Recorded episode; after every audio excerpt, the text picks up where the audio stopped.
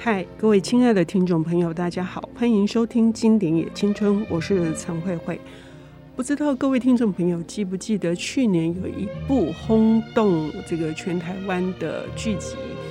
是公视推出的《斯卡罗》。我记得有一次我在一个捷运的站口，就听到有两位女士在争论这个剧集里面的一些细节。那时候我还没有看，当然是听不懂的。但我认为这很有意思，因为斯卡罗是根据陈耀昌先生他所著的《傀儡花》改拍而成。那为什么要改名叫斯卡罗？今天我们邀请到的领读人是台湾大学文学院翻译学位学程的专任助理教授，同时也是译著有将近六十本的陈龙斌老师。他在过去两年研究了，因为科技部的计划研究了原住民文学，所以他要来我们谈 在斯卡罗里面的争议性的角色，也是我很想要理解的。李先德。荣明老师好。哎，慧慧姐好，各位听众大家好。那个荣明老师研究文原住民文学哈，注入的一股很大的这个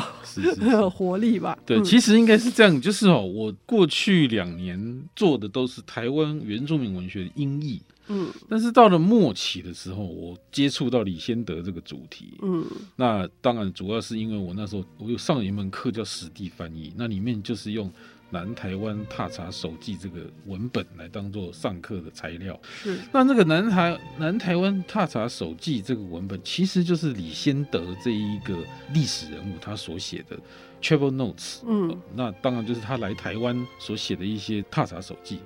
但是这个踏查手机，它其实只是一个译本，跟我们今天谈这个译本是不太一样的。嗯，我们今天谈这个译本是一个比较完整的，把所有的他的笔记全部都翻译出来，而且加上非常多注释，加上非常多的这个导读的这个译本。这个译本叫做《李先德台湾纪行》，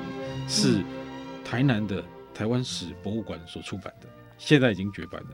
那现在目前在大家在市面上可以看到那个版本叫《南台湾踏查手记》，是李先德的某一部分的笔记被翻译的，由前卫出版社另外翻译的一个版本。那当然里面有一些专家他们有做导读啊、注释什么那些的。但是这个译本啊，等一下我们可以花点时间谈说，哎、嗯，这两个译本有什么不一样？那我们可以先先跟大家讲说，谁是谁是李先德？他就像我们很多以前的那个电影明星哦，都 Vivian Lee 就翻成是费雯丽哈，所以他也有一个中国姓，但是他其实是法裔的美国人。对，没错，没错。他的法国名字叫 Charles，呃，Charles Lejeune 的。哦，Charles Lejeune 的他在呃南北战争的时候加入美国北军的战局，嗯，然后就规划为美国人，嗯，哦，那规划美国人之后呢，后来被派到中国大陆的厦门去当美国的领事，嗯，当美国领事之后呢，他那时候官方有个名字叫做李让礼，嗯，最早中文名字叫李让后来他又改名叫李先德，嗯，好，然后后来。日本天皇又赐了他另外一个名字，叫做李善德。对，哦，所以他有非常多名字，就对了。好，那我们来讲一下这个人到底是怎么一个怎么一回事。就是在一八六七年年初的时候啊，美国有一只这个商船叫做罗发号，它本来是要从汕头开到这个营口去的，哦，就是东北的那个牛庄港。这个航程啊。非常远，然后它中间它碰到的这个暴风雨，然后就在我们南台湾的这个屏东外海的这个七星岩啊触礁了。嗯，然后大部分的这个船员跟船长还有船长夫人，他们都一开始都活下来，他们就登岸。然后登岸的时候呢，如果各位有看斯卡罗的这个听众们就知道发生什么事，就是他们被出草了。嗯，哦，就是这些原住民啊，对于白人的印象非常不好，而且语言也不通，然后就把这些人全部都杀掉了，头也砍了，东西也抢了。那李先德他身为美国的领事，他就是必须要主动来调查这些美国人到底发生什么事，那至少要把他们尸体把他们找出来，所以他花了非常多时间。他大概啊，在这个来台湾的次数啊，可以说是虽然说他没有常驻台湾，可是他来的次数，嗯、据我所知，应该是在六七年内来了大概八次九次，所以他对台湾是非常了解的。嗯，而且我们知道哈，原住民是没有文字历史的，他们只有语言没有文字，口传的，对，嗯、都是口传的，嗯、所以他们没有留下文字记录。那我们对原住民的了解都是来自于清朝一些官方的文件，或者是一些文人他们所写的关于这个原住民的观察。那但是常常会带有一些偏见，嗯，比如说最近台湾有一本书叫做《番俗六考》。嗯，那这个是一个清朝一个学者写的，那里面也有讲到很多原住民习俗什么那一些的。可是如果各位把那个番薯六号跟这个李先德的那个他的那个观察，把它对着看了，你会发现啊，真的是完全不一样。就是对于清朝的汉人来讲。台湾原住民是非常野蛮的哦，非常可以说是非常丑陋的哦，就是未开化的。嗯，他们常常讲说是我们没有受过教化的这个化外之地。嗯，可是对李先德来讲啊，他常常讲到原住民，他就说哦，女的很漂亮，男的非常健壮。然后呢，这个跟他说还像那个意大利人。对对对对，没错，就是跟他看到那些白人没有什么两样哦，所以他对原住民是非常佩服的。然后他对汉人，他觉得汉人哦真的很可笑，就汉人那些官员，尤其是那些官员哦，他们都是阴奉阳违哦，就是讲一套做一套。那他还比较欣赏客家人，是客家人，他觉得哦吃苦耐劳，而且对于机械的知识啊，或各种各样知识都非常的熟熟悉。所以李先德在这本书里面，他用原文的时候，他讲 Chinese 的时候啊，他是把。哈嘎把它排除在外，嗯，他觉得哈嘎不是 Chinese，嗯，哦，所以这就是在翻译时候必须要是非常小心一个地方，要去想说，哎，这个 Chinese 它是不包括客家人，嗯，所以你可能可以把它分成福佬人。嗯，哦，或者是闽南人，诸如此类的，嗯嗯，哦，就不包括客家人这样。是，也就是说，李先德因为他前一年才刚当上厦门的美国领事，是。然后又第二年就罗发号事件，他是一个军人，以荣斌老师的说法，他是一个行动派，所以他就来了台湾，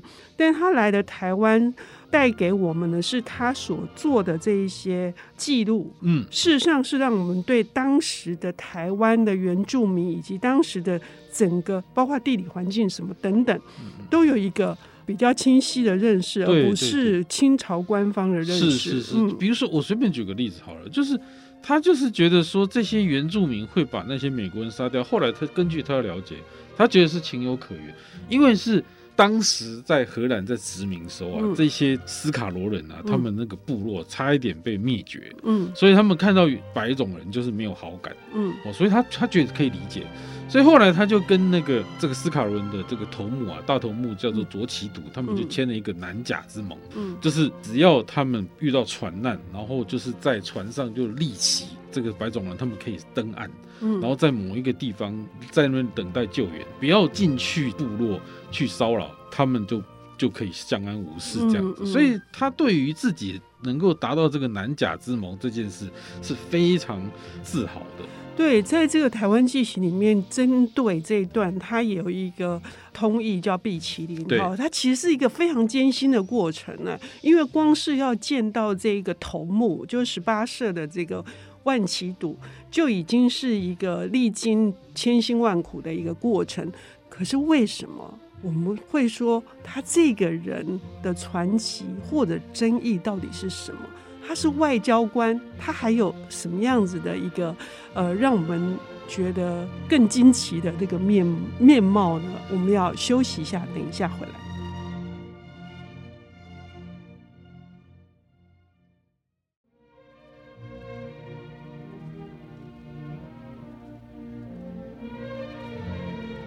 欢迎回到《经典也青春》，我们邀请到的领读人是台大文学院翻译学位学成的陈龙斌老师。他这两三年来着力于这个台湾原住民文学的英文翻译以及研究的工作，所以我们今天要谈的是他上课的时候会用到的李先的台湾纪行以及南台湾踏查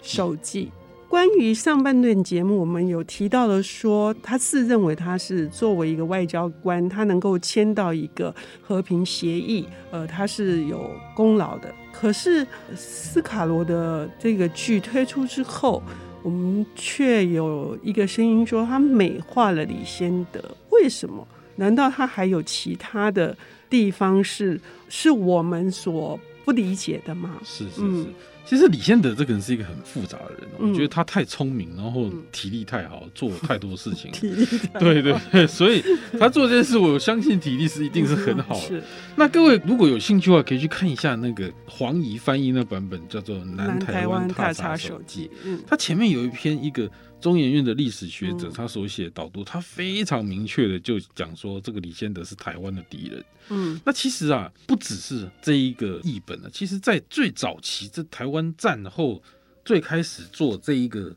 中美关系研究的时候，大概一九五零年代，就有另外一个中研院学者叫黄家模。黄家模他也是直接讲说，李先德就是台湾的敌人。嗯，哦，因为呢，他想要把台湾拱手送给日本。嗯啊，那这个这个我们等下来讲。嗯，但是啊，近年来渐渐大家可以用比较多元化的角度去看这个人物，嗯嗯、就是说，其实他在台湾做那么多事情，也不见得全部都是都是负面的，不是说啊，他就是想一一股脑就想要把台湾送给日本。嗯，哦，那这个当然把台湾送给日本这件事，有可能有也有人觉得这没什么不好，但是呢，我觉得这不是重点，重点是什么？重点是呢，他其实是不应该被。一竿子打翻的一一个人，就是我们把他做的事情当一回事，嗯、把他对台湾所做的伤害，那又是当做另外一回事。嗯、但是我觉得呢，今天要看的就是什么？就是说，当初呢，他为什么会被气到要主张说他？因为他那时候在一八七四年的时候，在上海出版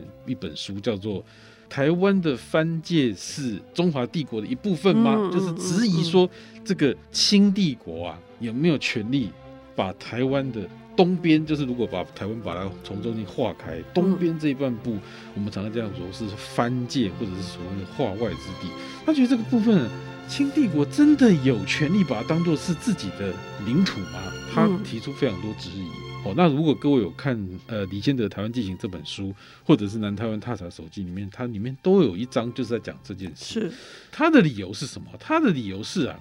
一个文明的国家当然是可以把。这些原住民的地方，把它划入自己的领土没有问题。他觉得美国也是这么做，嗯，然后或者是这个澳洲啊、纽西兰，他们也是这么做，嗯，他觉得这没有问题。但是前提是你必须要把文明带到这些地方，你你必须要制止这些原住民做伤害。这个其他人的事情，嗯，好，但是他觉得清朝政府显然没有办法做到这一点。每次碰到这个啊、呃，有船难发生，然后这个船员登岸，然后就被原住民杀掉的时候呢，清朝政府就说啊，这个是化外之地，我们不能管，嗯，所以这一点触怒了他，所以他就干脆说，那如果清帝国不管的话，那为什么日本不来管呢？嗯，他一直觉得日本的人种跟台湾的这些原住民人种根本是一模一样。嗯，我不知道他的根据是什么，但我在想会不会是日本北方那个原住民，他看的也是觉得差不多，诸如此类的。但是呢，他的论点就是觉得说日本可以把台湾的藩界这个领土把它占领，然后呢，把日本的那些罪犯啊，就是。没有被判死刑那些人，把他移民到这边来，然后好好的管束他们，然后也把这个文明带到这个台湾的藩界，然后把它好好的治理，就不要让欧美的船只每次经过，因为那个南台湾那个水域啊是非常暗礁非常多，然后呢常常会发生这个，有人做过统计，几十年内发过发生过好几十次船难，那每次船难都有人被原住民伤害，那。后来呢，也是因为在一八七一年的时候呢，有一些琉球的这些船民啊，他们在这个船难之后呢，也是被台湾的原住民杀。他后来李先德他就根据这件事情，他就觉得说啊，这件事情啊，就证明说清政府，因为他已经有南甲之盟了，可是。清政府完全没有协助他去实践这个这个南甲之盟，然后也没有好好的去约束原住民，好，所以左起笃他力量也有限啊，管不了牡丹社那些原住民，所以呢才会造成琉球那些船民被杀掉。那在这一点上面呢，跟日本呢就一拍即合，日本就觉得说这个是一个非常好的理由。那既然你清朝不管，那为什么我们不来管呢？哦，所以才会有一八七四年的这个牡丹社的事件，那大家才会觉得说，哦，这李先德你出卖了台湾，哦，就是把台湾就有一种把台湾送给日本那种感觉。那一八七四年之后，再过二十年，台湾就被割让给日本了，因为日本已经觊觎台湾非常久。嗯，那这个由来就是是这么一回事哦，就大家都觉得说。哦，李先德，你是帮助日本侵占了台湾，这非常有计划侵占台湾。一开始就做很多调查，把这个南台湾踏查手记，或者是李先德台湾纪行这些笔记啊，送给日本。其实日本很快就翻译成日文，我就是在一八七零年代很快就翻译成日文，是我们台湾隔了一百年才做翻译。这个也是不是跟他后来因为被美国拒绝他到阿根廷去出任，就是他的外交官的生涯也有关系？有关系，一定有关系。就是。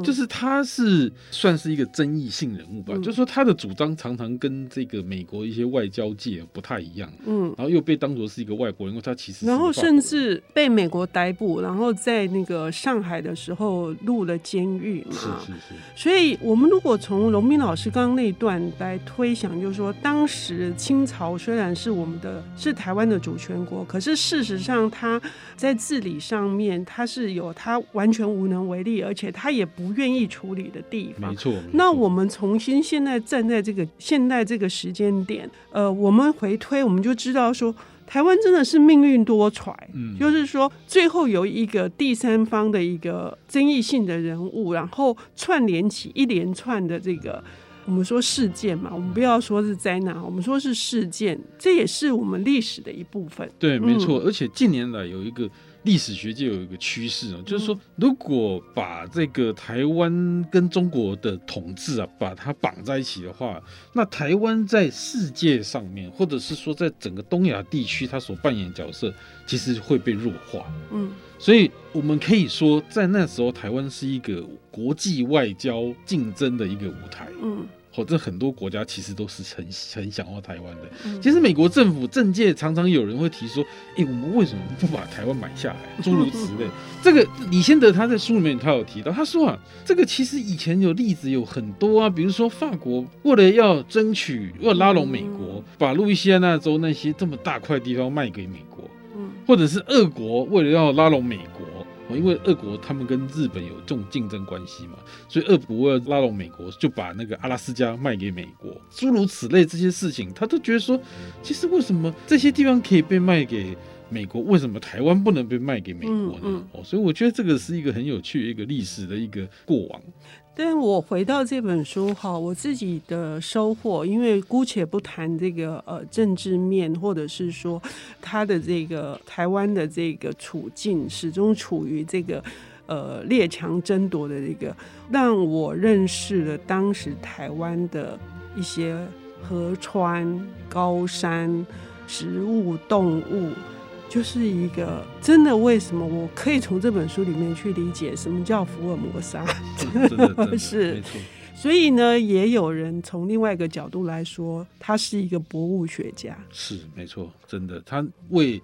台湾记录了非常多河川啊，还有台湾的物产啊，是，还有台湾的人种啊，嗯，就对人种的观察，其实我觉得都是非常有趣的，跟我们大家过去想象都不太一样的哦。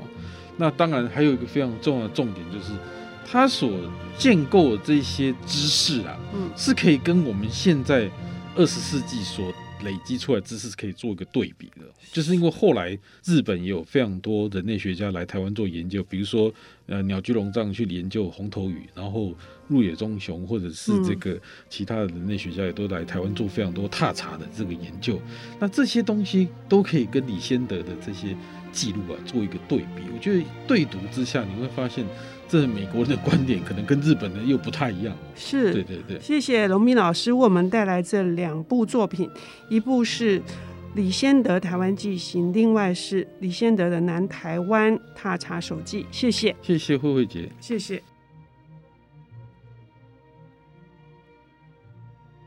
本节目由 IC 之音与瑞木读墨电子书联合制播。经典也青春，与您分享跨越时空的智慧想念。